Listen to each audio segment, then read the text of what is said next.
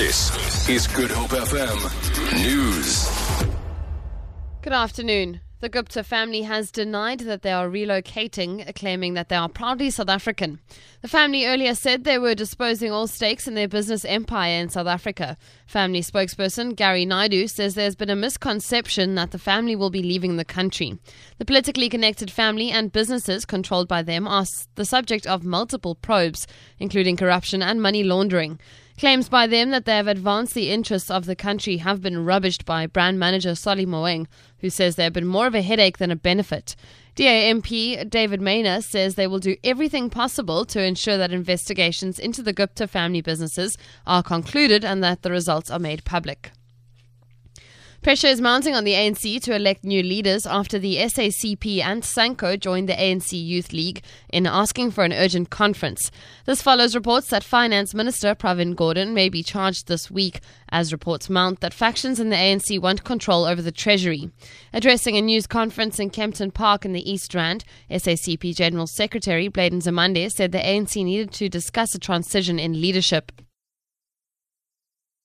The S A C P believes there is great merit in considering the possibility of a national A N C consultative conference or a special conference prior to the A N C's national conference next year. The aim of the consultative conference should be to unify the A N C and indeed the broader alliance on a principled programmatic basis. Agreement should be reached, if possible, on the transition to a new leadership and at the very least on mechanisms to ensure that the December twenty seventeen conference will not be characterized by a shootout between winner takes all mutually exclusive slates.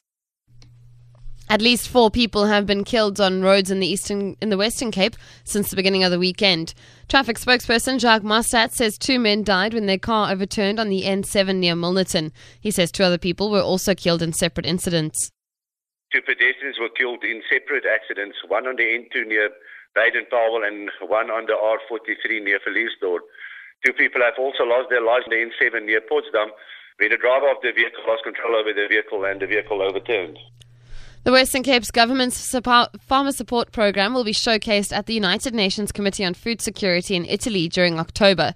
Provincial Minister of Economic Opportunities Alan Windy says senior officials from the U N's Food and Agricultural Organization have shown a keen interest in the province's use of smart pen technology. Windy says the F A O believes other countries could benefit from the support program. He says they've already provided support to over two thousand small-scale farmers through the program over the past few months. For Good Hope F M News, I'm Vicki McCullough.